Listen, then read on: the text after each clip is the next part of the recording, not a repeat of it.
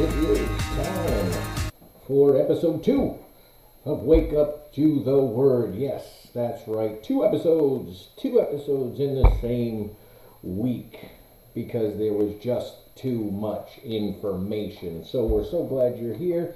Welcome to our studio audience who does not exist. Very good to have you. Have my cup of coffee. Again, Black Rifle, but this is drip this this morning, so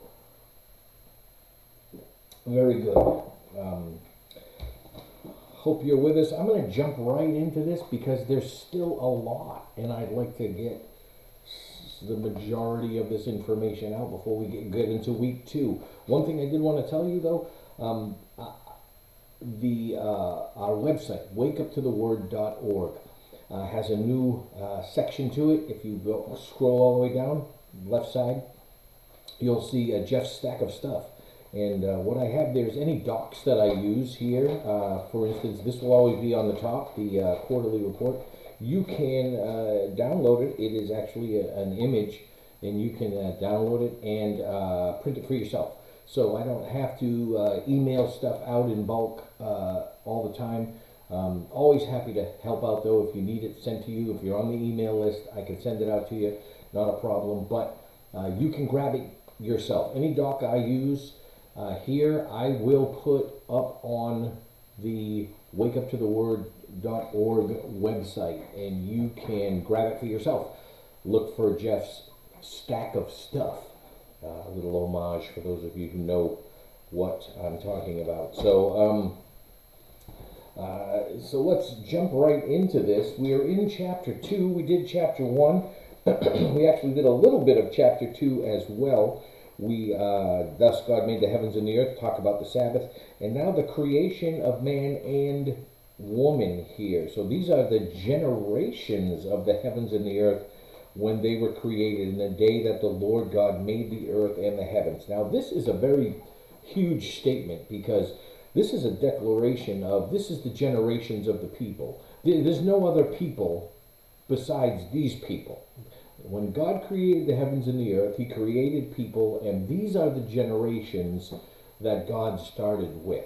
So, uh, those folks, uh, our brothers and sisters in the faith who uh, say there was some kind of a, a gap, a ruin reconstruction, that God, there was a whole group of people before this happened.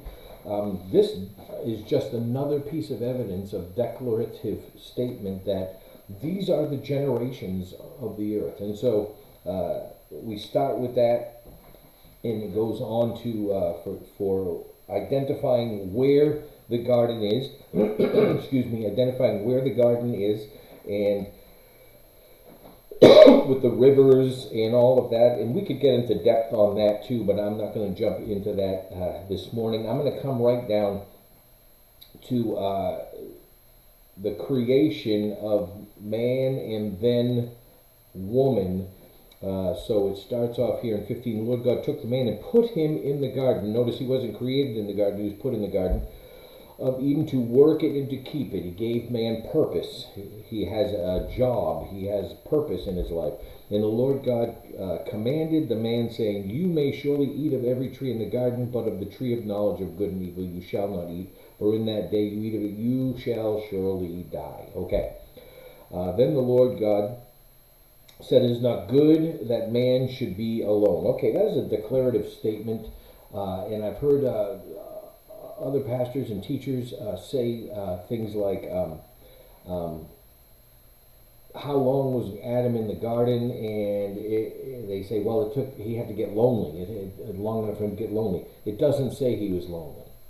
It, doesn't. It, that's not what the statement says. It says God is making a declarative statement that it's not good for man to be alone. And since He's created everything good and very good, he's made this statement, I think, right away because he's letting he's letting Adam know, he's letting people know it's not good for you to be alone, and so he brings all the animals that he created, and and however long that took, a day, two days, whatever it took, and Adam's he's showing Adam that there's there's nothing there's there's no partner for you. Um, they all have their animals, but they all have each other. They're partners, but you don't have your partner. And so then the Lord God um, put him into a sleep, a deep sleep, and um, Lord God caused this is 21. So the Lord God caused a deep sleep to fall upon Adam, and while he slept, he took one of his ribs and closed the place in the flesh, and the rib that the Lord God made uh, from man he made into a woman and brought her to the man. Then the man said, This is now bone of my bone and flesh of my flesh. She shall be called woman because she was taken out of man. Therefore, a man shall leave his father and mother and hold fast to his wife or cleave to his wife, and, and they shall become one flesh, and the man and the wife both naked and were not ashamed. Okay. um, many uh, people say that that uh, marriage uh, isn't something that is uh, declared in the Bible, and that's just not true. And uh, right from the beginning, the first man, the first woman. Now he's not going to cheat on her because there's no one to cheat with, but there's a marriage ceremony. It's right there. He God creates the Lord God creates the woman, and then there's a presentation of the woman to the man and then there's uh, vows spoken. This is this is at last is bone of my bone, flesh of my flesh. You shall be called woman because you've taken out of man. And then a declaration from God. Therefore, a man shall leave his father and mother, hold to his wife, and to become one flesh. Man and his wife were both naked, and were not ashamed. So, so they um, we're, we're, we're talking about uh, they were um, covenanted to each other. There's a, a covenant made here, there's a proclamation, and they are man and wife, and the declaration, therefore, man shall leave his father and mother. It's declared that they're together.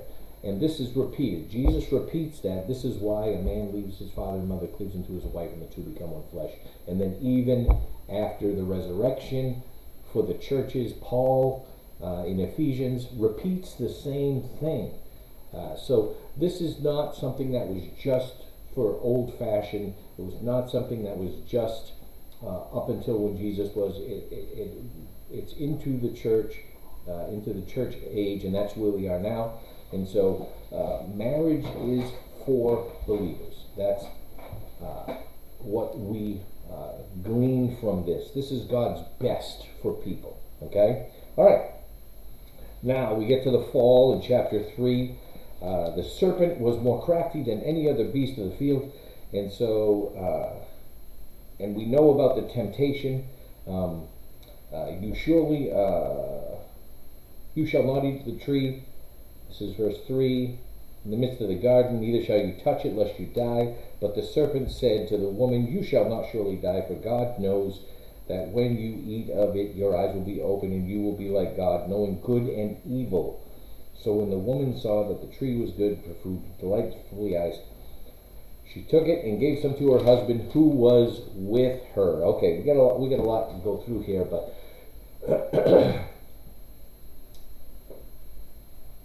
the serpent is described here, and uh, it's interesting because lots of people use think believe this is a zoological lesson. Um, uh, I'm not saying it wasn't a serpent, but I, I, I highly doubt that it was. I think it was a description of character, not a description of appearance. And so um, there's lots of reasons for that, and I've thought it for a long time, but uh, now in studying uh, Hebrew through a Hebrew scholar and understanding how the Hebrew language works, um, discovered that my inkling was was was correct, and so um, as far as the linguistically is concerned, so um, this is um, it's, it's the enemy, it's the devil, and he's actually part of God's divine council. He's part of, of that. He is the guardian cherub of Eden, and uh, he's he's part of God's uh, inner circle. Says he was, you know, one of the most the most beautiful of all angels and the most powerful. And we use that angelic term very generically because um, I believe he was part of the Elohim portion, um, at least uh, a division of it, uh, the cherubim, because he's called the cherub. So um, he's definitely that because God, uh, the Bible in Ezekiel definitively says he was a guardian cherub. He, but I believe he was the guardian cherub of the very throne of God. And there's reasons for that. I'm not going to go into all that into in this portion. I'll dive into it more when we get to Ezekiel. But the enemy, the serpent, as he's described, his character is described, he is called the Satan because uh, that is an office, not a name. Okay?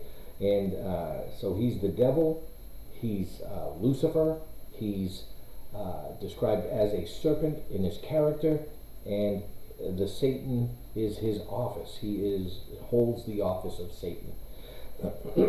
and there's a lot more to that too. So we'll unpack some of that as we learn and grow. So um, he tempts Eve in the same way he tempts all man, and uh, tempts her with the food, tempts her with how good it looks, tempts her with what her abilities will be, and the man who is standing right there, who's supposed to be looking out for his wife, says nothing. And she takes it and gives it to him, and she eats it herself.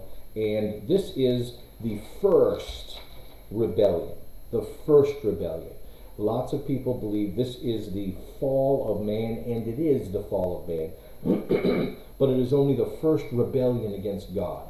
There's two more rebellions that are listed here in Genesis, and we will get to those.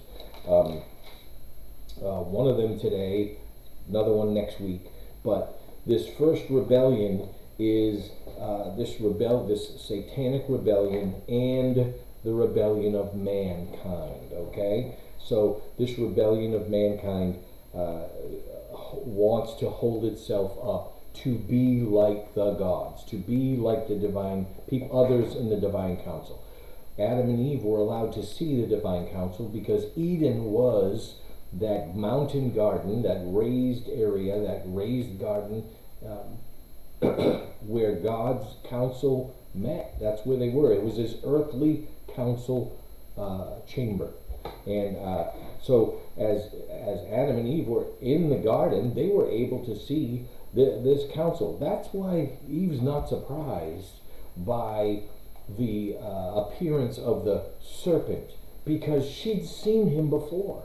He's there. He's part of God's council. So uh, this wasn't a shock. So I don't think she saw a serpent come up and talk with her. I think she saw the Satan come up and talk with her, and his character was as a serpent. So, um, so, so the fall happens. They hide. They know they're naked. They, they, uh, they hide, and God comes to them and gives them curses. So the first curse is to the serpent. And so you say, well, this shows that it's a serpent. It says, because you have done this, cursed are you above all living, all livestock, and above all beasts of the field. On your belly you shall go, and dust you shall eat in all the days of your life. I'll put enmity between you and the woman, and between your offspring and her offspring. He shall bruise your head, and you shall bruise his feet. This, this is offspring is seed. So I will put enmity between you and the woman, between your seed and her seed. okay, the problem here is uh, it says, You shall eat the dust. Uh, uh, even snakes and serpents don't eat dust, they crawl. Uh, but this is metaphorical again, in that uh, Satan is now, uh, his domain is, will always be the earth, the ground, will always be this place uh, he is able to go back and forth, but this is his domain. And so uh, there's a lot more to that, and we can get into that discussion another time as we get specific, specifically into Ezekiel. And that's going to be a while, but I want to give away all the answers right away, so then you won't tune in anymore. So uh, the woman, she will uh, surely uh, multiply your pain in childbirth, and pain you shall bring forth children. Desires will be contrary to your husband, but he shall rule over you. So here's here's the deal. Man and woman were at, an, in an, an, an equal plane. They were complementary to each other in the garden until the fall. And then the woman, um, it says, would become uh, uh, his desires would be contrary to your husband, and he shall rule over you.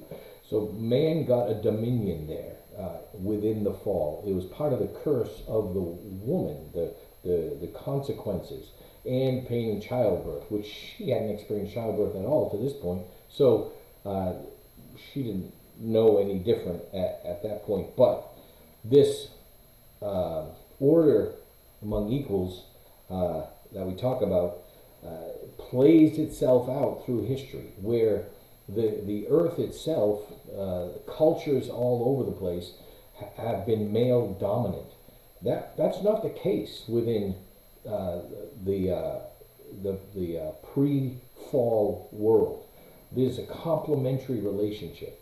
And I believe in Christ, as it says, neither male nor female, uh, Jew nor Gentile, in Christ, we are supposed to return to that complementary relationship. And uh, when you don't have Christ, you, you go back to the consequences of the fall. You live in the fall. So, as believers, we live in the redemption. We still live in a fallen world, but we should be modeling the redeemed, and our relationship should be complementary within the household. Doesn't mean there isn't an order, there's an order among equals, but still complementary. Okay, um, to Adam, you're going to have to, because you listened to your voice of your wife, you've eaten the tree, which I commanded you not to, uh, curse the ground. Now, he doesn't get a direct curse, but he has to work hard now. He had an easy job before. Even though he had purpose, even though he had job, he now now it's hard because there'll be thorns and there'll be thistles and they're going to be put out of the garden where the protection is. And so um, so uh, it, it, says, then the Lord God, uh, then God called wife Eve because mother of all these, and the Lord God made for man a wife, uh, skins, clothing for them. Then the Lord God said, Behold, the man has become like one of us, another plural, in knowing good and evil. Now, lest he reach out his hand and take also of the tree of life and eat and live forever. Therefore, God sent, I should put my glasses on instead of struggling. God sent him out from the Garden of Eden to work the ground from which he was taken. He drove out the man and at the east of the garden placed cherubim and a flaming sword that turned every way to guard the way to the tree of life. Okay, so what what is this to us? He's he's he's talking to the divine council. So he'll become like one of us, the group of Elohim, the group of divine beings that God has that are a little bit above angels but lower than Almighty God. So uh, this is another plural uh, within that and become like one of us. Obviously, he's not going to become. We're not going to become like Almighty God. So where's the reference there?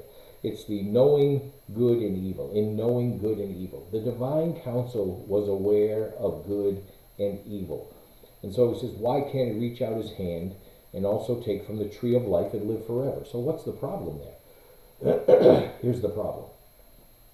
Eternal life is through the grace of God. If we reach out and eat from the tree, it's eternal life becomes from a work that we do. We, we earn it ourselves by going and taking of the tree. Now, uh, God's life giving is by His grace, by His His divine choosing. So uh, that's that's how that's why this plugs right in here. So we see some uh, doctrines right away, and we're going to talk a little bit more about that. But right here is a salvation doctrine right there that the, the salvation is not by works, not by taking from the tree, not by uh, doing anything for it. It's only through God's uh, providence, only through God's provision does, is salvation offered and available and, uh, and a free gift from God. So, so now we get to Cain and Abel, children born after after the after they're cast out of the garden after the fall, after the first rebellion. We get Cain and Abel, and they come to uh, uh, one one keeps flocks, one grows gardens, and they come and bring an offering to God, each from what they do. so Abel was a keeper of sheep, and Cain a worker of the ground. In the course of time, Cain brought to the Lord an offering of fruit of the ground, and Abel also brought of the firstborn of his flocks of their fat portions. And the Lord had regard for Abel and his offering, but for Cain and his offering he had no regard. So Cain was very angry, and his face fell. So, and we know the rest of the story. Cain kills Abel, and uh, then, you know, I'm not my brother's keeper, all that stuff. Question always comes up why did God accept Abel's offering but not Cain's? And some people have said it's because one was an animal offering with blood and the other one was a grain offering or a or, or a plant offering, and that wasn't acceptable.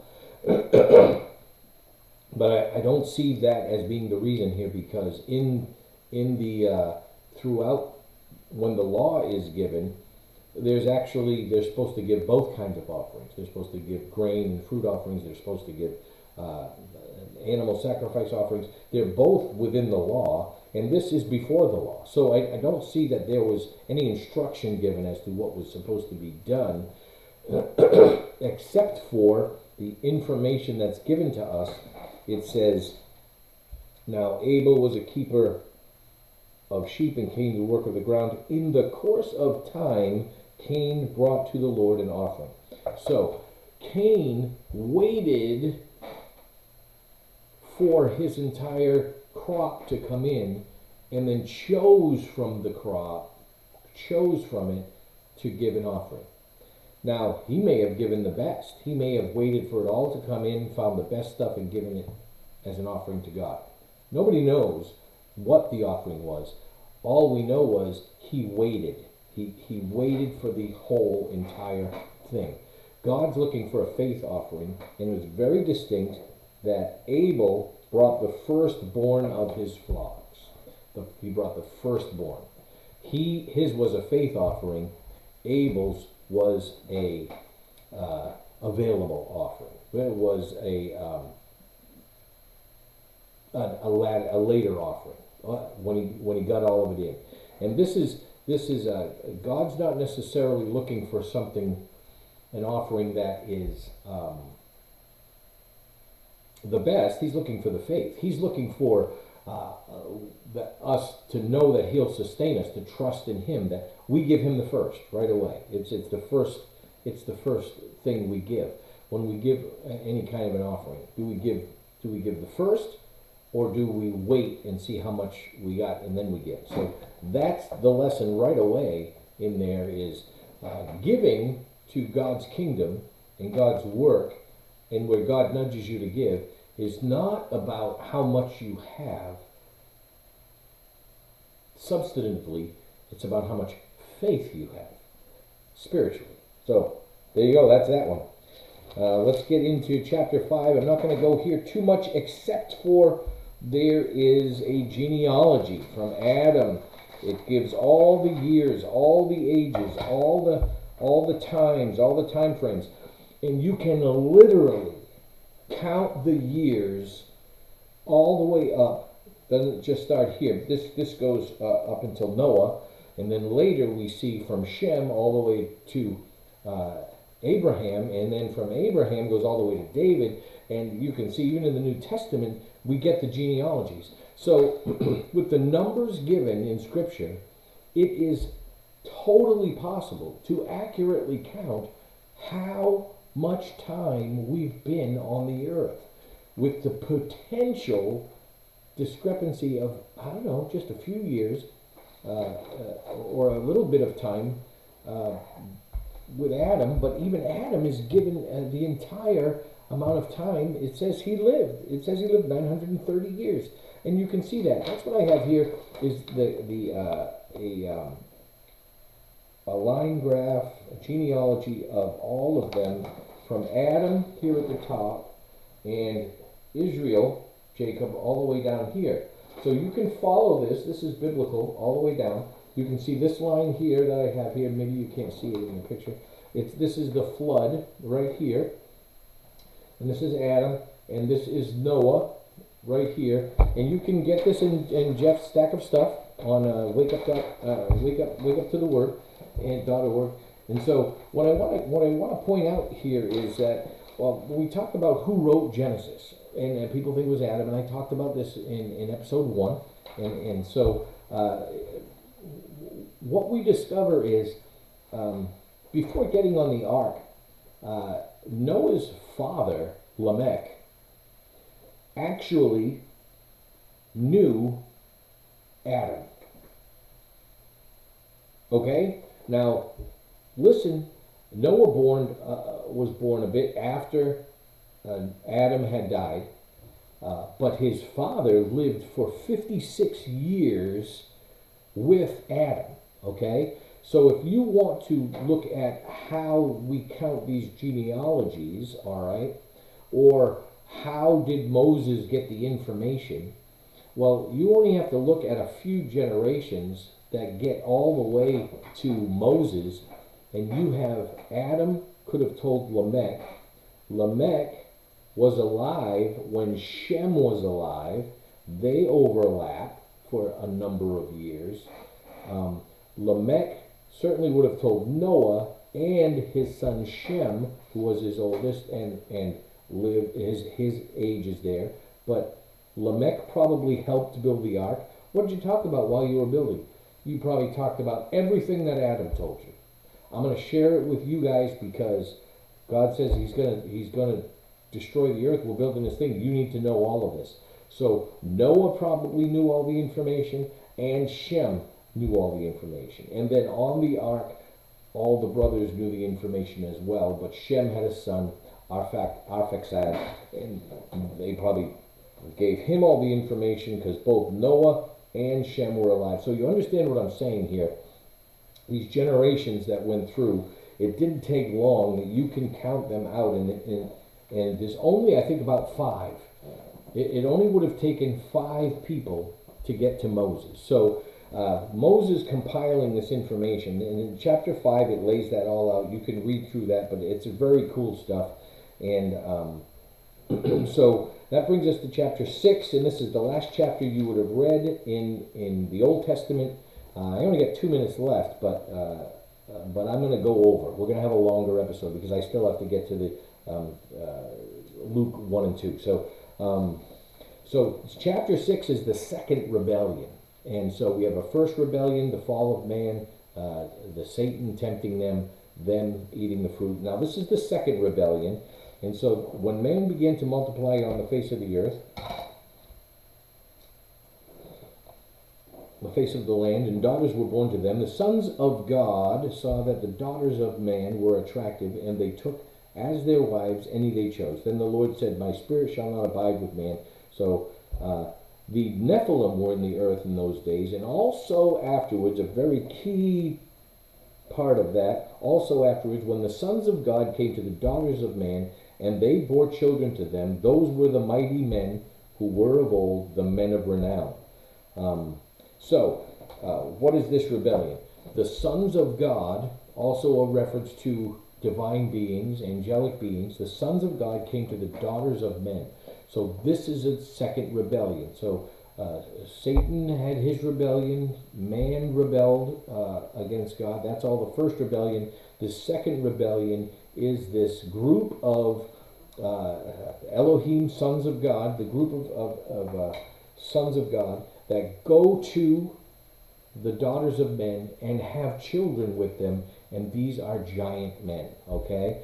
Now, we hear about giants in the Old Testament. We hear about, uh, there's readings about them. Uh, Goliath is a remnant of that. And, but Nimrod, as we'll see coming up next week, is also a, a giant man. He's a big guy.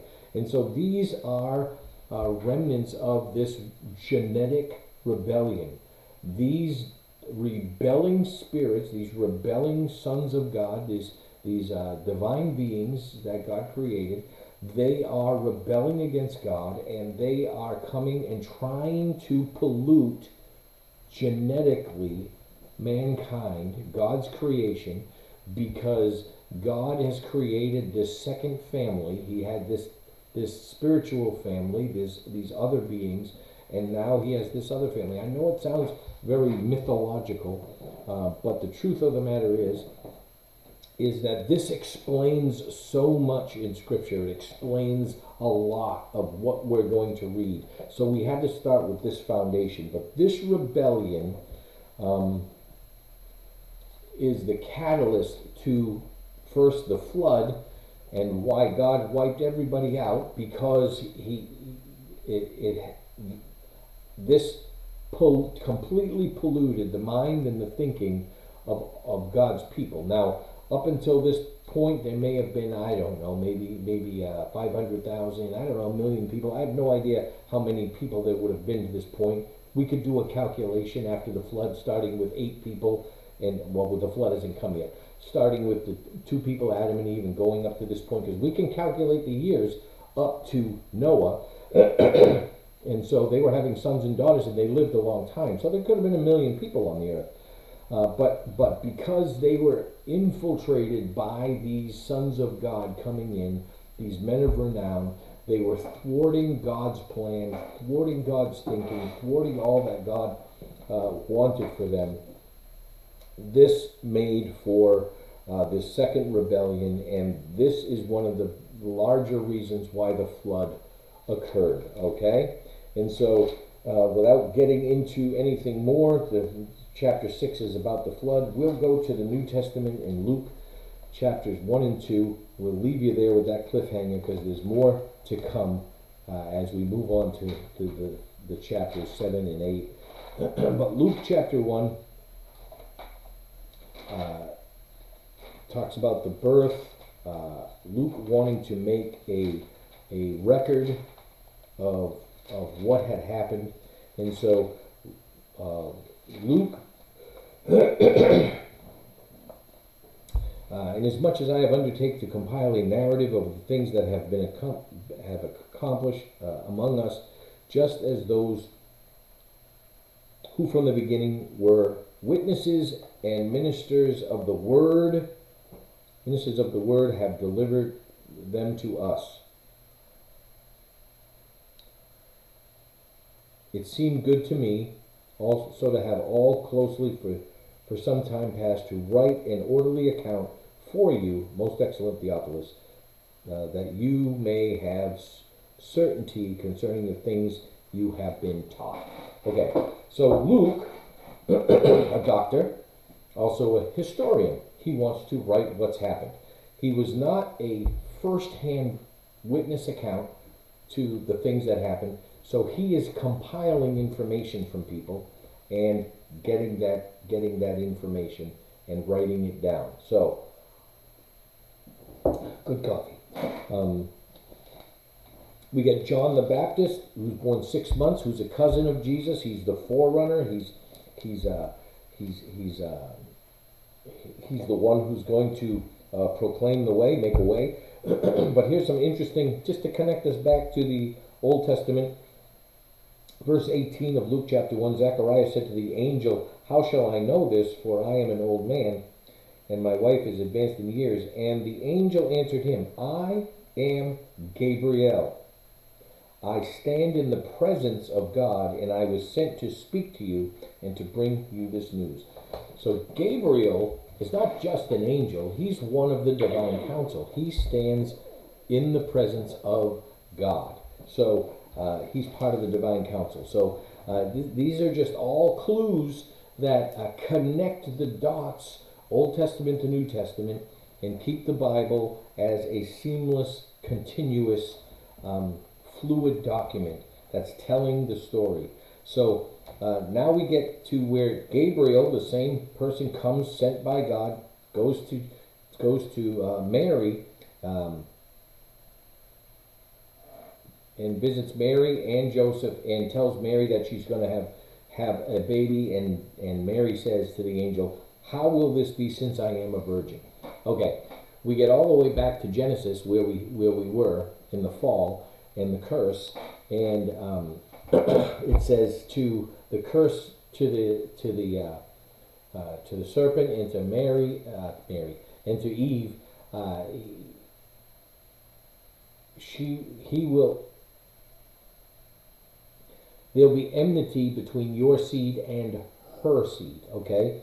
The woman does not have a seed, a woman has an egg. Except for Mary, through the power of the Holy Spirit, through the indwelling of the Holy Spirit, through the Spirit overcoming her, she had a seed. She had both uh, uh, an egg and a seed. So this reference in Genesis is a, a connectivity to the virgin birth, the doctrine of the virgin birth. And the virgin birth is an absolute necessity in order for Christ to be the God man who does not have sin transferred uh, of the original sin genetically transferred to him because this the sin is transferred from the man, the seed of man. And so virgin birth is absolutely necessary in order for um, Christ to have human form but not a sin nature. So that was important. So then the birth of John the Baptist comes up, and uh, then we get to the, the, the, birth of Christ in chapter 2. Uh, and the shepherds out in the field, and the an, an angel comes to them and tells them. Uh, this is always interesting. It says, um, uh, I bring you good news of great joy that for all the people, for unto you is born this day in the city of David a Savior who is Christ the Lord. And this will be a sign to for you. You will find a baby wrapped in swaddling clothes and lying in a manger. And suddenly there was the angel, there was with the angel a multitude of heavenly hosts praising God and saying, Glory to God in the highest. Now the angel came by itself, by him, him or herself. And, and angels are mostly male, but or non non gender. But um, this angel came alone, gave them the news, and then the sky was filled with heavenly hosts. Uh, glory to God the highest, and on earth peace among those with whom he is pleased. So the sign was not the angel talking to him, like that's not enough. The sign is you'll find what I tell you. You'll find the baby wrapped in clothes and cloth and lying in a manger. So, um, so when the angel went into heaven and, and, and, and they said, let's go to Bethlehem and see these things. Now, the cool thing about them is they went and found what they were told about. They went and looked for the sign. Okay? The angel appeared to them and they went to look for the sign. So, uh, do you look for the signs that God has for you? Uh, God has his fingerprint all around. These shepherds went and looked for the sign that what God says is true, that the message from heaven is true. Do you look for the signs? I'm encouraging you, look for the signs. God's trying to talk to you. He's trying to show you. And it says that they went out and told everybody. They told everybody they saw about what they saw, about what was told to them about the child. So it says, And the shepherds returned, glorifying and praising God for all they had heard and seen, and it had been told to them. And so they, they, they, they shared that with everyone they saw. So that, um, where am I going now? We got just a little bit more. Jesus gets presented in the temple, and then Jesus, uh, as a boy, not a lot of information. Here's the, one of the things that's really important is that uh, Jesus and his parents went to Jerusalem every year for the feast of the Passover. They went every year. Jesus was used to doing the Passover. And when he was 12 years old, they went up according to the custom. And when the feast was ended, as they were returning, the boy Jesus stayed behind in Jerusalem. His parents did not know. Why would he stay behind when he's 12? Because uh, the Jewish custom is that's when you start your training your bar mitzvah training uh, to be a man. So Jesus, being Jesus, he's told he's a man. He is a man. He makes his own decisions at 12. And he stays because he's in his father's house. He's aware of who he is. He's aware that he is the Christ child, that God is, excuse me, is his father, and he needs to spend time with his father. So that's all I got for you. And I'm 10 minutes over, but I did get uh, a little bit in from everything you read uh, in this first week. So uh, you may not have uh, uh, an extra episode every week, but uh, as, we teach and I see something else, I might just pop on and do one. Sometimes it might be a little shorter. This one's about 10 minutes over. So God bless you, man. And uh, I'm just so excited about this. And I hope you just keep listening, keep tuning in, and tell people about it and ask them to sign up uh, for the podcast. It, it helps me out when you get more people on Spotify and it helps me with what I'm trying to do and uh, lets me know who's listening, who's not listening. So, uh, love you guys. Keep reading, and uh, we'll see you next